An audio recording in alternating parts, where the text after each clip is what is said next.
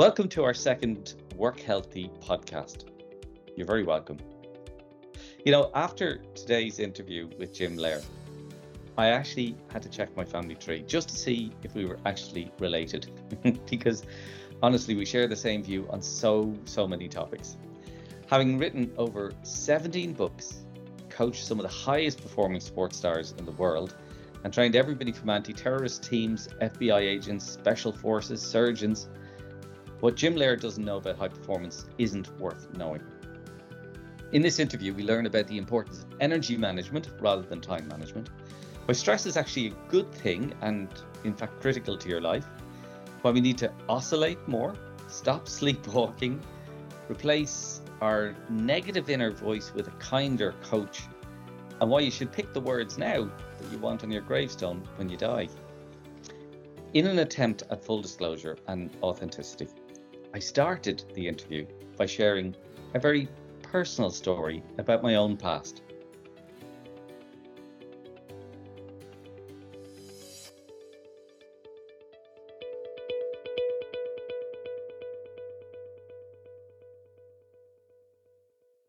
One thing before we start, and that's that as a kid, I don't know if you did this, but whenever we were playing sports, we had to take on the persona of different people. And whenever I played tennis, whether it was sports superhero or any hooper, you had to wear the cape, you had to wear the hat, you had to be that person, and that's what made you invincible. That's how you got your confidence. And I was Jimmy Connors always. I honestly, and Jimmy Connors wasn't the man who was winning everything back then.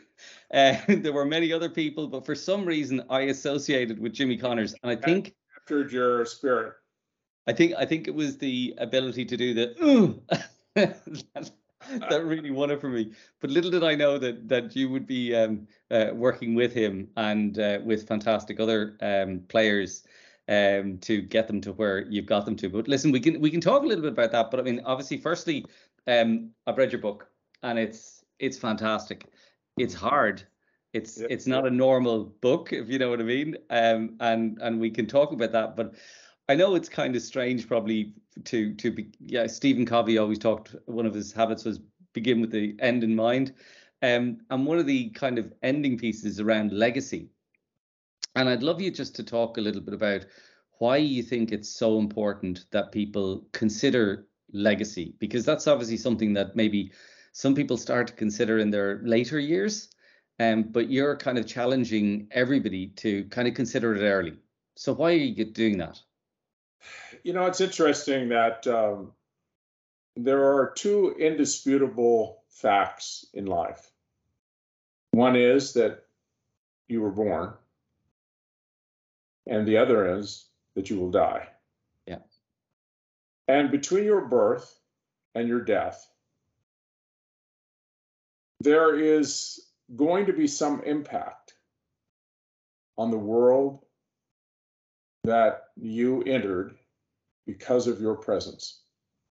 You're going to have some kind of, there will be an effect that you had on others, on organizations, on, if you had a big sphere of influence, maybe even on the world stage.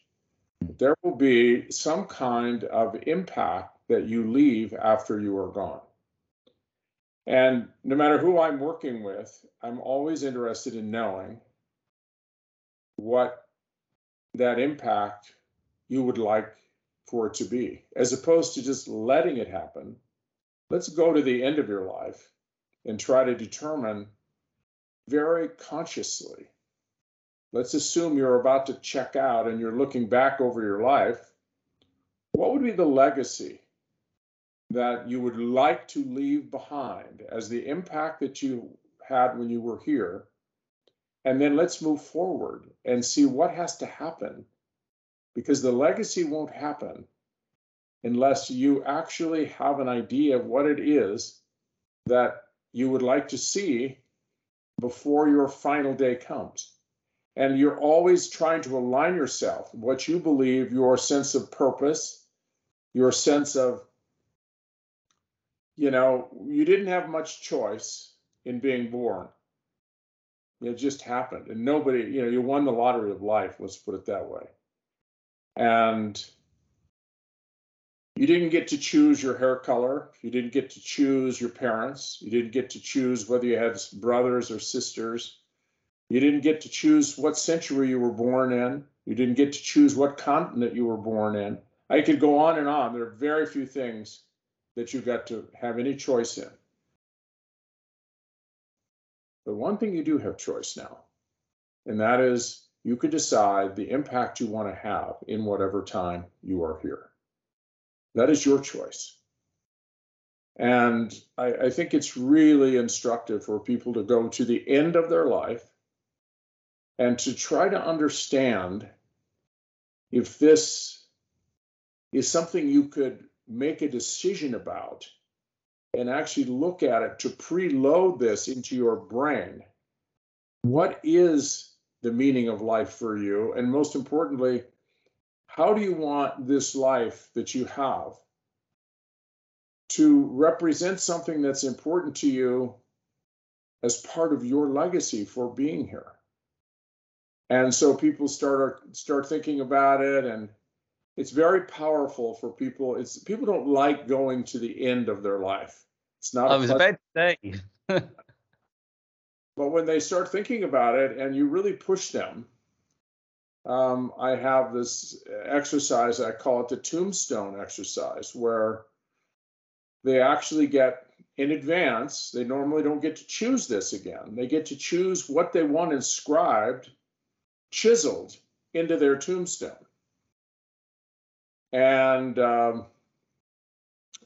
are allowed like 6 words or 2 very brief sentences that they want to represent the truth of who they were when they were here, that would really define for them the ultimate of a successful life for them.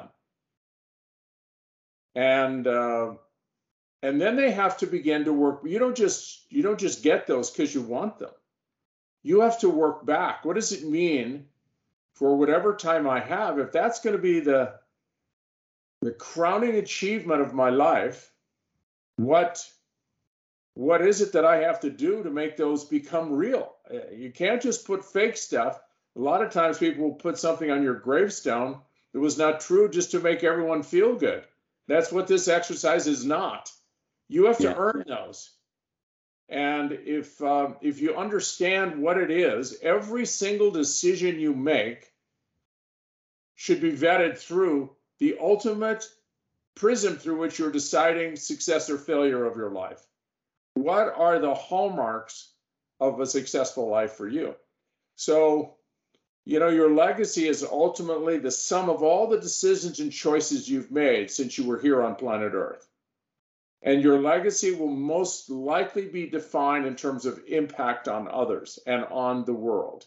But ultimately, how do people remember you? What was the impact you had on them?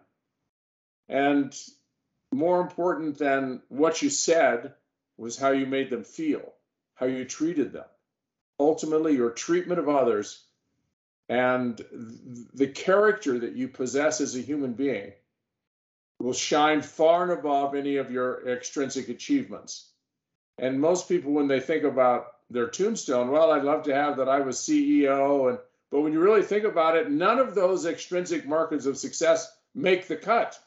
No one really cares about that. No. And so you get blinded. All of your energy goes in scaling the mountain as opposed to how you treat people on the way to the mountaintop, which will become the definition of what you leave behind. So I love to start at the end and work backward, and it's extremely compelling. I won't mention his name, but he is a current NBA, National Basketball Association superstar. And one of the things that he wanted on his tombstone as his legacy for others is that he had no regrets as a basketball player. He was all in. He absolutely, in every game, every practice, everything he did was to maximize the chance that he could be the best he could be. And if he was all in, he could live with whatever happened, whatever injuries, However, you know, whatever his win-loss record, his points get, you know, but his ultimate criteria for his success in basketball was to have no regrets in terms of being able to say, I gave everything I had to give. And then he works back from that to every practice, every interaction, everything he's doing to make sure that that, in fact, will be the legacy he leaves behind. When people think of him, they want to think that this guy was all in. So when I'm reading what you say around this and hearing you now, I'm thinking one of the things that you seem to focus on is awareness. And it's like as if people are lacking a sense of awareness and they're kind of just sleepwalking through life. I've kind of noticed this recently with people who are around my own age. I'm 55, and they've kind of, you know, worked through life on this assumption that I work hard, I'll pay off my mortgage, I'll get to 55, I'll be debt-free and I'll be happy. And then they suddenly get there and they go, I've made the biggest mistake of my life. It was the journey that I should have been living all the time and the moments that matter through that. This end goal is crazy. So are you trying to wake people up? So a lot of people that are, you know, really wonderful people are sleepwalking through life. They are what other people have told them to be. They've been promised that happiness comes from being successful in business, from having money, from being able to have children, send them to nice schools, and to have a nice car, to be able to have a great retirement, and that at 55, I'll be able to hang this up and I'll be one happy dude or dudess because I have... I've done what the markers of success society says. I'm a successful person. And then they look inside and go, you know, I don't know if this is all there is. This is really not what I really had hoped it would be. And there's so much more, you know, we have a superpower as human beings. There's no question about it. We don't have many superpowers, but we have one. And it is, for me, it is the evolutionary centerpiece. It is the masterpiece of evolution. And it really is represented by the fact that the brain, in some magnificent way, evolved so that it actually could watch itself operate. Yeah. You actually can reflect on outside of yourself, what the heck am I doing here? What am I saying here? What's the trajectory of my life? The deer or the bear in the forest has awareness, and they're very keen to anything that triggers any kind of connection to survival.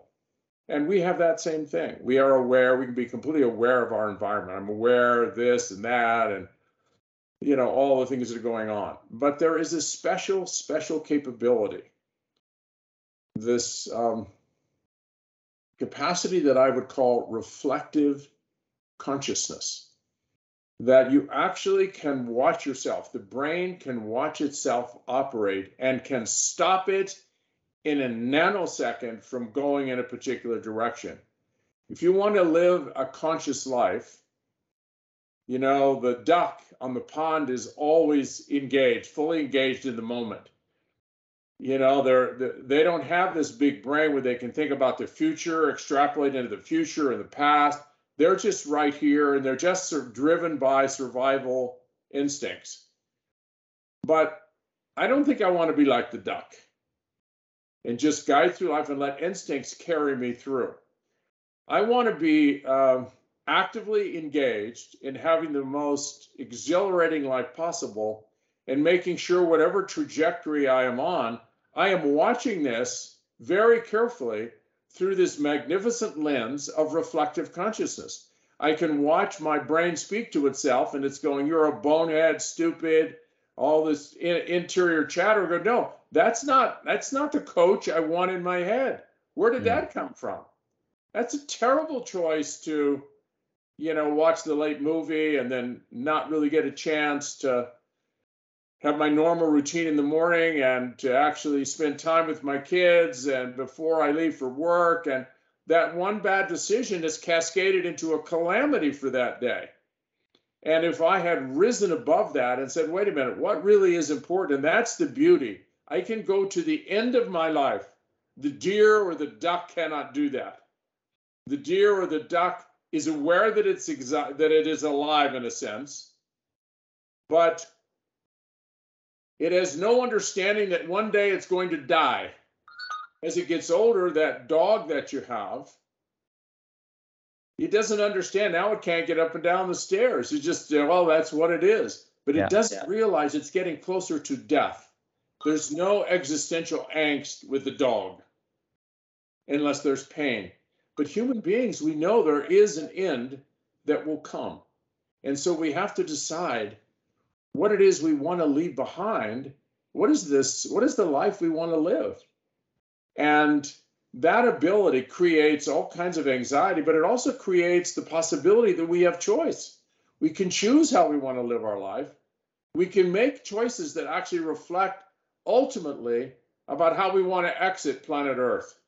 And that understanding is what gives us agency, gives us some control over where we end up in life.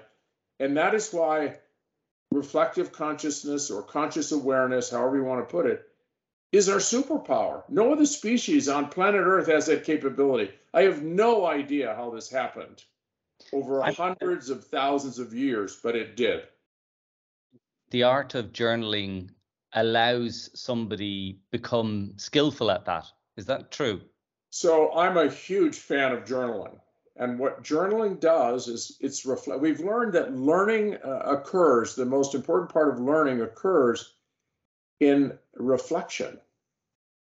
That, you know, the learning that sticks, that actually gets through to you, is occurring when you pause and reflect on this lecture that you just heard, or the words that Jim Loehr just spoke. Yeah.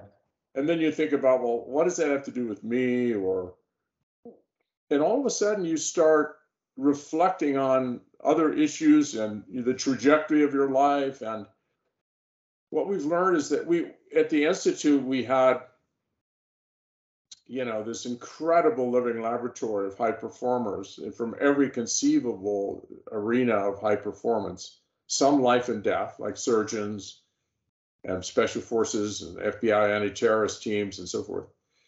But these, the whole idea of trying to figure out how do you get stuff to stick? If I ask you, you only had one thing to do to try to remember something that you didn't want to forget. I mean, only could do one thing. Most people would say, I'd write it down. And we have looked at all the research in this area. We actually, for 30 years, we experimented with visualization, self-talk, everything imaginable. And what we ended up with was journaling actually had the greatest impact on people's ability to make self-directed change. And we believed, and there's something in it isn't the same as writing on your computer. You have to do it with your hand. You can print or you can write cursive, but it doesn't have, you can fly with your fingers. And whether or not there's neuroscience that says it's because you're crossing the corpus callosum, this dividing line, your hand goes back and forth, as opposed to just linearity being on the same side. We don't know exactly. All we know is this executive function in the brain is more likely to capture what it is you're writing. And so our writing is always the stuff we want rather than the stuff we don't want or the things we're upset about. There is a journaling practice where you just cathartically release all the venom inside of you. That is not what we do. Okay. What we're doing is we're scripting how we want this private voice to speak to us in good times and bad times, and give us advice. I call it your own personal Yoda, your own decision advisor, to actually help you get home, to get you to the end of your life and to end up where you want to end up. And we found nothing as powerful as handwriting. Just the simple movement of your hand connecting to this executive function in your brain that helps it to actually, it codes it more permanently. And the more you write it, you myelinate these neural pathways repeatedly, and all of a sudden it goes from a four-wheel drive rough road to a six-lane neural highway, and it's actually taking you where you want to go in life. So your brain is always referencing something in making decisions. And we did everything we could. We tried to get with the best neuroscience people on the planet to try to help us understand, where is all this referencing occurring, and what are we referencing when we make a decision? Because decision-making is the whole deal. And what we're ultimately trying to do is make decisions that we will look back on in our life and say, if I had to do it over, I would, with the same information, that's what I would decide. And it's helping me complete the life, to live the life I want to live and have the legacy I want to have. It's amazing, really, isn't it? Because I think one of the things you've written about is this human flaw, that, you know, morally, we can fall into the trap of doing things wrong. But maybe if we've journaled and we've kind of told ourselves what we want our legacy to be, there's like a lack of consistency if I then am making poor moral decisions. So do you think this is kind of aimed at keeping people on the straight and narrow? Well, there's no question about it. It's a little depressing. Now I will strike a little. It's quite depressing for me. The more I got into the understanding of how flawed our moral and ethical system is, it actually is quite a wonder that we're able to navigate at all in life on a moral and ethical plane. But there is evil in the world. I mean, there's no question about it. I've experienced it. We've all experienced it. And when you look at, you know, the gassing of people, and then they come home and they 6,000 Jews, and they come home and have dinner with their families and feel like they're good people. They raise their children, and there's something going on in the brain that's allowing this to happen, and you don't feel the least bit guilty. Maybe you have some nightmares occasionally, but you do. You can. The human system is capable of duping itself. The brain exists for one reason. It's basically to enable you to survive, to get what you want and need. Be very careful what you tell it, because it will figure out a way. The brain doesn't want to feel guilty. It wants you to feel like you're a good person. So if you want something bad enough, if you want that, if you want to become a billionaire by the age of 55, and you put that, you load that into this neuroprocessor between your ears, and you don't load in what the guidelines for that might be, you can end up being a Bernie Madoff. You got there, you scaled the mountain, but there were no guidelines for how you did it. And you could cheat, steal, do whatever you wanted to do. And you don't even feel the least bit remorseful, except you got caught. And the brain actually can hijack itself, because it did what it thought it was supposed to do and get you what you wanted. And so it employs an enormous number of ingenious techniques to distort reality, so that you actually don't understand, and it's all done outside of your, you're not aware of this. You're actually feeling good about it because you think, well, maybe this is the best thing for the world, whether it's some hideous thing in Rwanda or something else, the genocides that occur, or all the terrible things that are happening on planet Earth. Somehow the human brain is capable of doing that and allowing you to do it and not feel particularly guilty. Guilt is a terribly, terrible, painful thing. So the idea is to get away with as much as you can and still feel good about yourself, and push the envelope as far as you can. And then the brain, if you're still not there, the brain will figure out in these very, very ingenious mechanisms. A brilliant social psychologist by the name of Leon Festinger, who was the first to scientifically show how the brain could dupe itself. When we have a conflict, when we believe one thing to be true, and then something else happens and it creates a huge conflict inside of us, the brain has a way of eliminating the conflict. It just goes away, and all of a sudden you're feeling quite good about it. And it's another one that's called motivated reasoning. This is where I want to end up.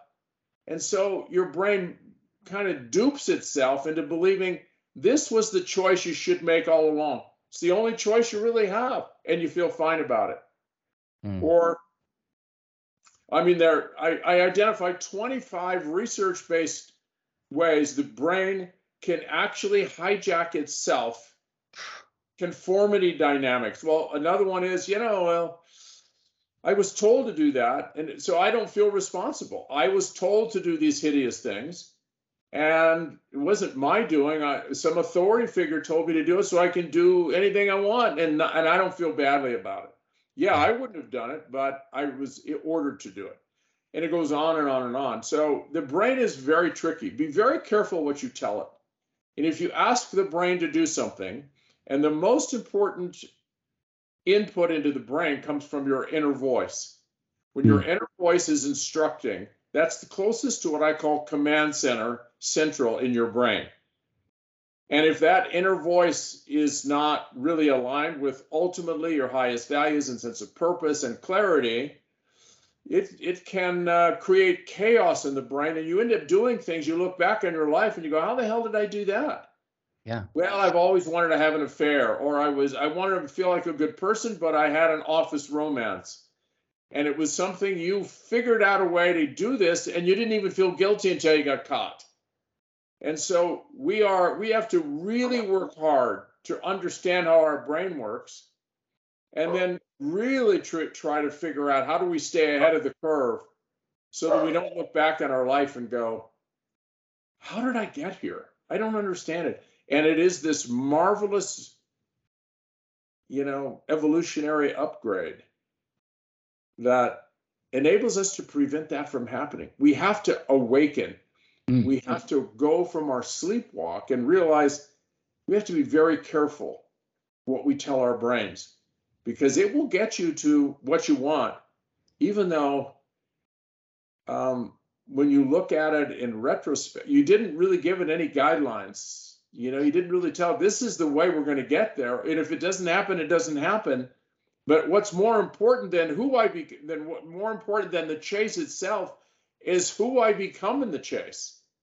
Yeah. We all are chasing something, and we need to understand what the guidelines for chasing are and what are the true markers of success in life, and work backward. And so that inner voice that you talk about, and the private voice, would you say that that's a negative force in most people's lives? It's a very interesting thing. And I just completed a book where I've spent an enormous my co-author, Dr. Sheila Olson, and it's called Wise Decisions, and we spent a lot of time talking about and looking at all the data, and I have for a very long time. I'm speaking to you from my public voice. Mm-hmm. And you're speaking to me from your public voice. Yeah. And what you're hoping and what I'm hoping is that our conversation will somehow have an impact, a real impact on those who are listening or watching. Mm-hmm. That means it has to somehow be allowed through this command central. It has to get into the core of the person. You can keep stuff out, you can block it out, you can say it's nonsense, you're not going to, but our inner voice is the gatekeeper. And we've figured out that this is the mechanism that has the keys to the kingdom, is this voice no one hears but you. This is your coach. This is the voice. This is the brain speaking to itself in words. The brain operates like a word and image sensitive computer. And it's the inner voice is, you can fake your private voice, but it's very hard to fake your inner voice. So the inner voice is what tends to get through to the brain. And unfortunately, that inner voice can be very chaotic, very disruptive, and very destructive in many ways. So where does it come from? It actually starts forming, there is evidence, actually before birth in the womb, from the voices, the auditory cortex of the neonate, the young child, before birth is actually capable of receiving impulses from those who are around the child. It could be the mother, the father, the siblings, and that all the inputs into this child's auditory cortex eventually, let's say by the age of 5, starts to form this very kind of primitive narrative that's in their head. That voice, whether they're aware of it or not, actually starts to form. And it usually is the accumulation of all of the authority figures, the people they've been around for quite some time. And as they get older, it becomes more the peers. And then if they're in a gang or a culture or in a business environment, the voices of those around them, their bosses, their authority, their CEOs, have even a more profound effect. But everything is affecting, ultimately, this inner voice that we use to guide us throughout life. And so it is, some people had wonderful parents. What the real acid test is of your inner voice, would you like to have that projected onto a jumbotron where everyone could see everything you said to yourself, the coaching you give to yourself? Would you be proud to have other people know how your inner voice is operating? Most people would absolutely they'd be mortified to have the voice that they have to themselves blasted publicly. And that's what I call a training, an untrained private voice. I've spent a lot of my life trying to help people to train that voice to become your ultimate coach, the coach that will be with you until your death, so that it's always there that you look, you reference this area of the brain, and I believe it's somewhere the central agency here in the brain is probably somewhere around this human insula in the brain, which is it's kind of a central processing. It's unclear exactly where decisions are made, but it appears the human insula actually is, it's hidden deep within the brain, the sulcus of the brain, separating the temporal lobe from the parietal lobe and from the frontal hemispheres, and it has it receives information from every single part of the brain, including all the 5 sensory portals of the brain, and it appears to be a central processing system, and that we are referencing something in making decisions. And so I want to make sure that people are aware that I don't want them to make just off-the-cuff decisions, particularly decisions that may have a huge effect, even the little decisions. We can make 15 decisions in the span of 5 minutes and don't even realize it, all of which may have a profound effect ultimately on whether or not we end up at the end of our life where we want to end up, whether it's to exercise, not exercise, eat good food or healthy food, doing the way you treated your spouse or your daughter or son on their way out the door, and a million, those are all decisions in some form.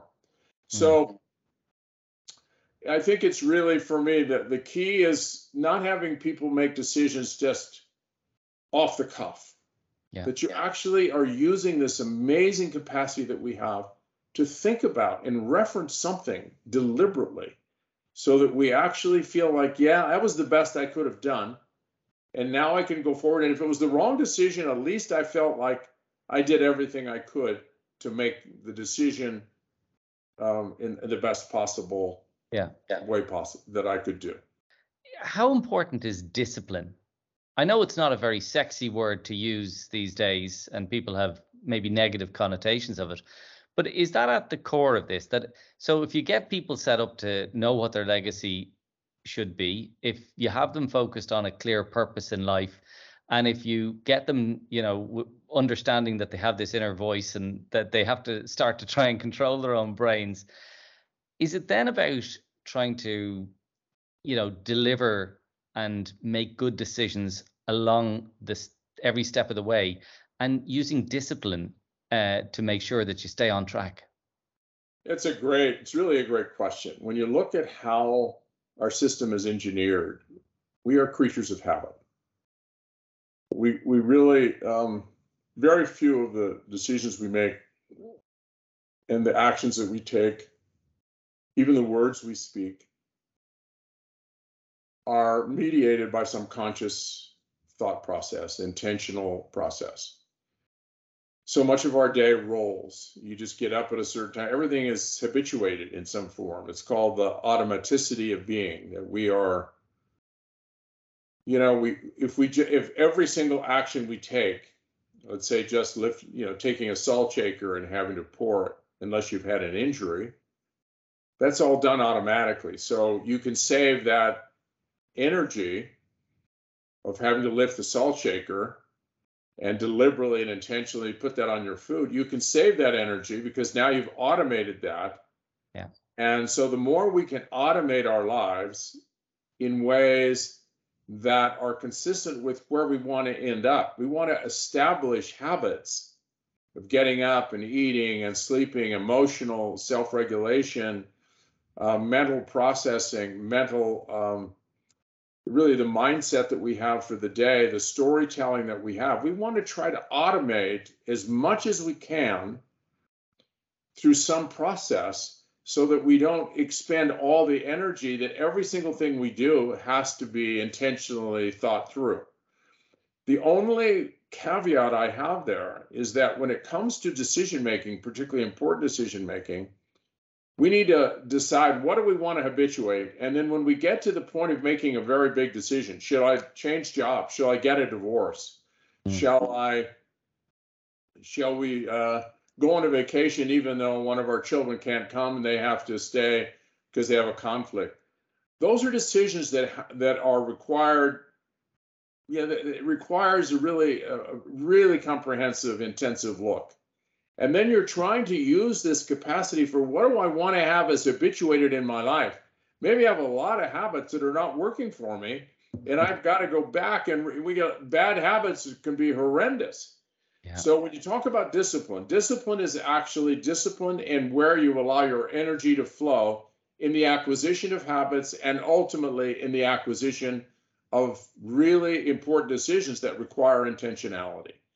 So discipline, people who look very disciplined are people who have a lot of habits well established, and they don't have to spend any energy doing that. If kids have learned to do homework in a certain way and have turned off television and they were taught to do that, now they look very disciplined in the way they do their homework. But that just didn't come with some raw act of, you know, forced will. That was something that was learned, acquired over a period of time, and now they appear very disciplined.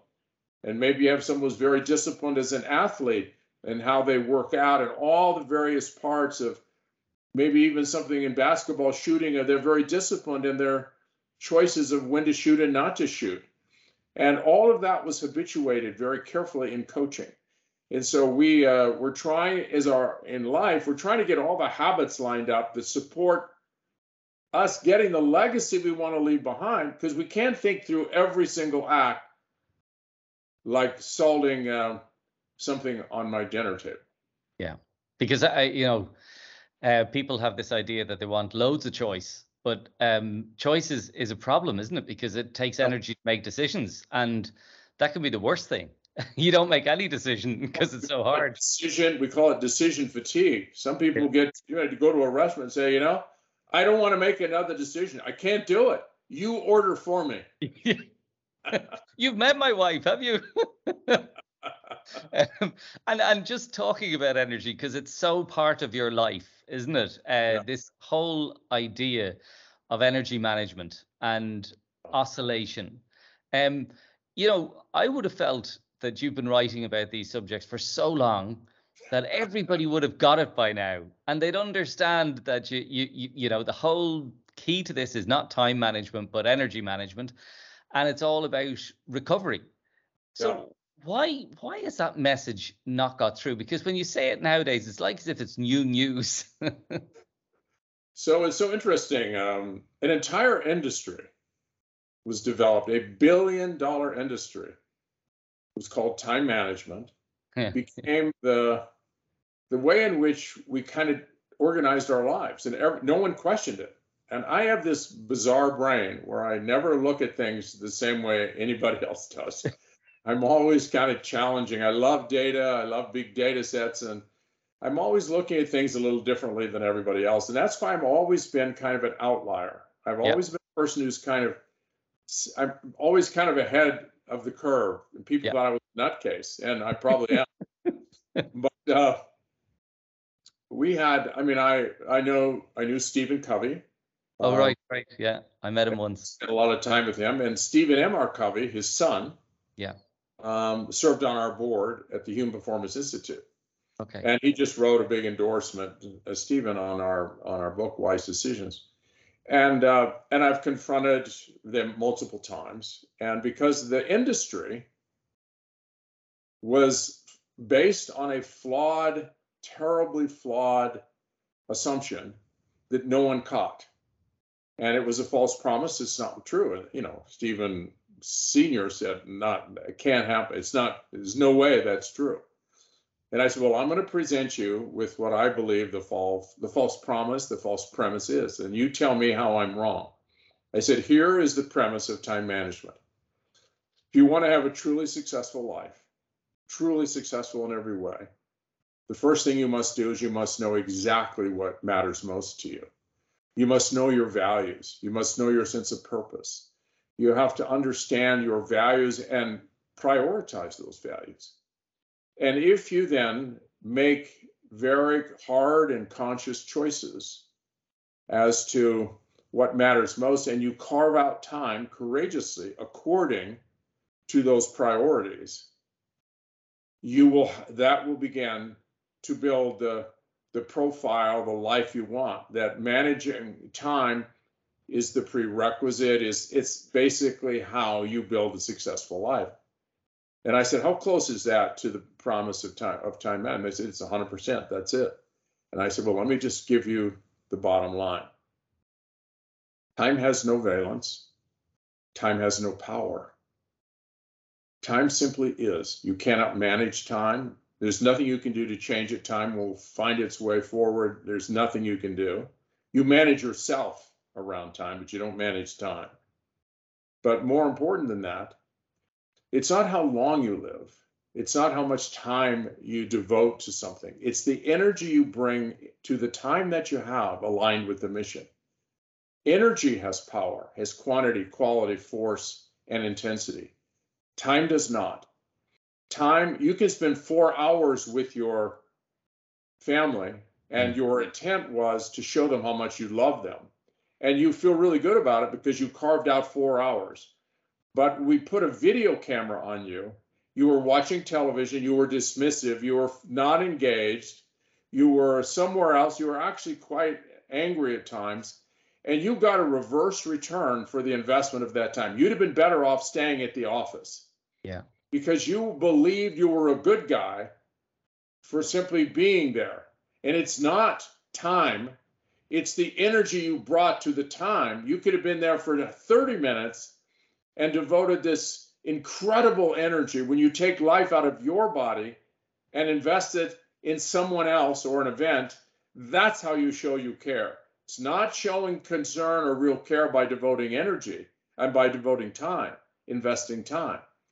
And so I started to do that, and they came up with this notion of quality time. And I said, Stephen, time does not have quality. Energy has quality. Energy has quantity, quality, focus, and intensity. So, you know, people are obsessed with time, and we need to be very skilled at managing our time. But that by itself is not going to get the job done. What gets the job done is the intersection of energy in the time that you have. Mm. And because it's energy investment that is really the powerhouse in our lives. We are reservoirs of energy. We want to take potential energy and convert it to kinetic energy. Yeah. You have to renew energy because energy in the human system is not infinite. It's finite. So you can't spend what you don't have, unlike most governments. They could do deficit spending, but the human body doesn't know how to do that. So if you don't renew it, you're not going to be able to bring the life you want to those you care about and the things you care about in life. So you have to honor recovery. Recovery is the restoration of energy, the renewal of energy, multidimensional energy, physically, emotionally, mentally, and spiritually. If you do that, you can continue spending. And if you want to have a big life, you got to be a big spender. You don't get a big life by hoarding energy or by just sitting around doing nothing, thinking that you're watching the crazies go by, spending a lot of their energy and so forth and stressful things. Big life means big spending, and you have to have a lot of energy to do that. And then when you have a life aligned with what you want, that's what really is the, that's what we're trying to get to in the end. But the key to having that for you that people maybe get wrong is that recovery has to happen on a consistent basis, right, routinely. Is that correct?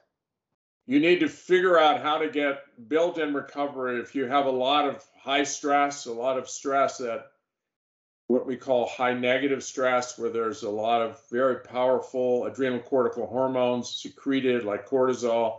You're likened to the worst gas-guzzling auto. And if you don't, and you will, if you don't pay attention to that, that cycle of stress, because it's very, can be very destructive on the human system. So in the human system, it's really interesting. We're not aware that these powerful adrenal cortical hormones have such a, can be so destructive on every aspect of our health. And when we don't, when we lose our health, we tend to blame old man stress. But when we look back on it, we learned that it wasn't stress. It was the insufficiency of recovery to balance it. And so if you're in a high stress environment, and we work with special forces, we work with surgeons, we work with people in very critical situations that are, they don't know how long they're going to be there. But if they don't build in what we would call micro bursts of recovery, they're probably going to lose it. And if you've had a major, major bout of traumatic stress, you're going to have follow-up, just like if you break your arm, you need to put it in a cast and completely protect that cast, that arm from further stress until the healing occurs. That's what post-traumatic stress with our veterans, that's what that's all about. And eventually that can become post-traumatic stress growth as opposed to being a disorder. But it is recovery. It is the waveform of life. Stress and recovery represent the pulse of life. Everything in life is oscillatory. Even our blood pressure, everything, it's a waveform. And if we get, the only thing that's purely linear in life is death. And if you want to have a big life, you've got to make big waves. And the fitter you are, the less time you need to recover, you recover more quickly. But recovery is not for wimps. Recovery is actually, and I had a CEO who believed sleep was a complete waste of time, and that he had come to our center and he was really quite adamant that he hadn't slept for 2.5 months and he was on fire. And he really was saying to people, that is just, it's a big myth. Sleep is not necessary. And I did everything I could to warn him about what would happen. And he continued. He had a mental breakdown. He actually ended up in a psychiatric facility because he questioned the natural wisdom of the human body. Our bodies are engineered in a particular way. And maybe at some point, through thousands of years of evolution, we can avoid sleep. But every species in the kingdom has to have recovery in some way to grow. Stress is the stimulus for growth, and recovery is when growth actually takes place. We learn the most in pausing and reflecting. So we can go against nature for a while, but it's going to come back to haunt you. And you're probably going to blame old man stress. And the culprit isn't old man stress. It's chronic stress unabated by periodic healthful renewal. And that's what keeps us going. Well, I tell you, talking about energy, you have it in spades. I love it. And it's been fantastic to talk to you. Can I ask you a slightly rude question? I hope this isn't rude, but like, am I right in saying you're about 78 or 78 years young? 79. 79. Like, so, I mean... Don't accuse me of being that young. 78. But is it like, have we got to reimagine age? Because, I mean, it's quite clear. You've just finished another book, number 17. I mean, I'm sure that there's others in your head too. I mean, like, you know, the Queen has just celebrated, I think, 96 years, and she's still in place. David Attenborough over in this part of the world, he's a naturalist. I don't know if you know him, but, you know, 96 again. Just, I think age, and I don't think organizations have got their head around this yet, that you know, they're madly ageist places, and they're missing a trick, because I think you're living proof of it. Well, I really believe that age, again, is a number, and you age according to how, I mean, part of it is genetic. It's you're coded in the genes. But the more you are on fire, yeah, there's a whole variety of research areas that have confirmed this. The more you have a purpose in life, and the purpose really isn't about you. It's about trying to make some contribution bigger than yourself. Yeah. The longest populations are those who live the longest tend to have a very powerful drive to make something happen. And if you have a purpose that, it's called a transcendent purpose, a purpose that takes you well beyond yourself, I think it actually, it's a system that has so much wisdom in it. It's just incredible that for thousands of years, our ancestors survived. And it's really curious that there's some research that shows the faster you walk, the further the distance to from death.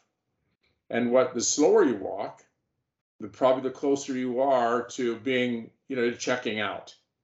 And but even more important to me is this notion that there seems to be one of the most dangerous periods in a person's life is the first 6 months after retirement. Oh, yeah. And that's because you don't have a defining purpose.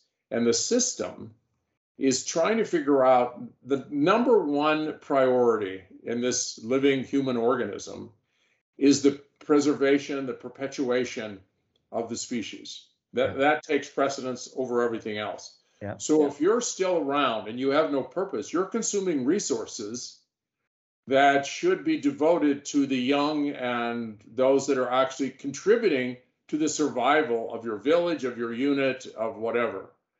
And so the defining moment here is when you step out of stress, when you no longer have stress, the system goes, oh, there must be no reason for you to be here.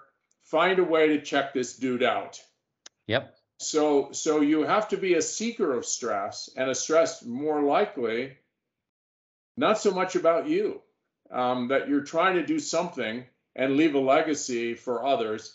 And as long as you have that purpose, you know, the cells tend to stay healthier, and you also tend to take better care of yourself because you don't want to check out. You'd like to complete the mission that you're on.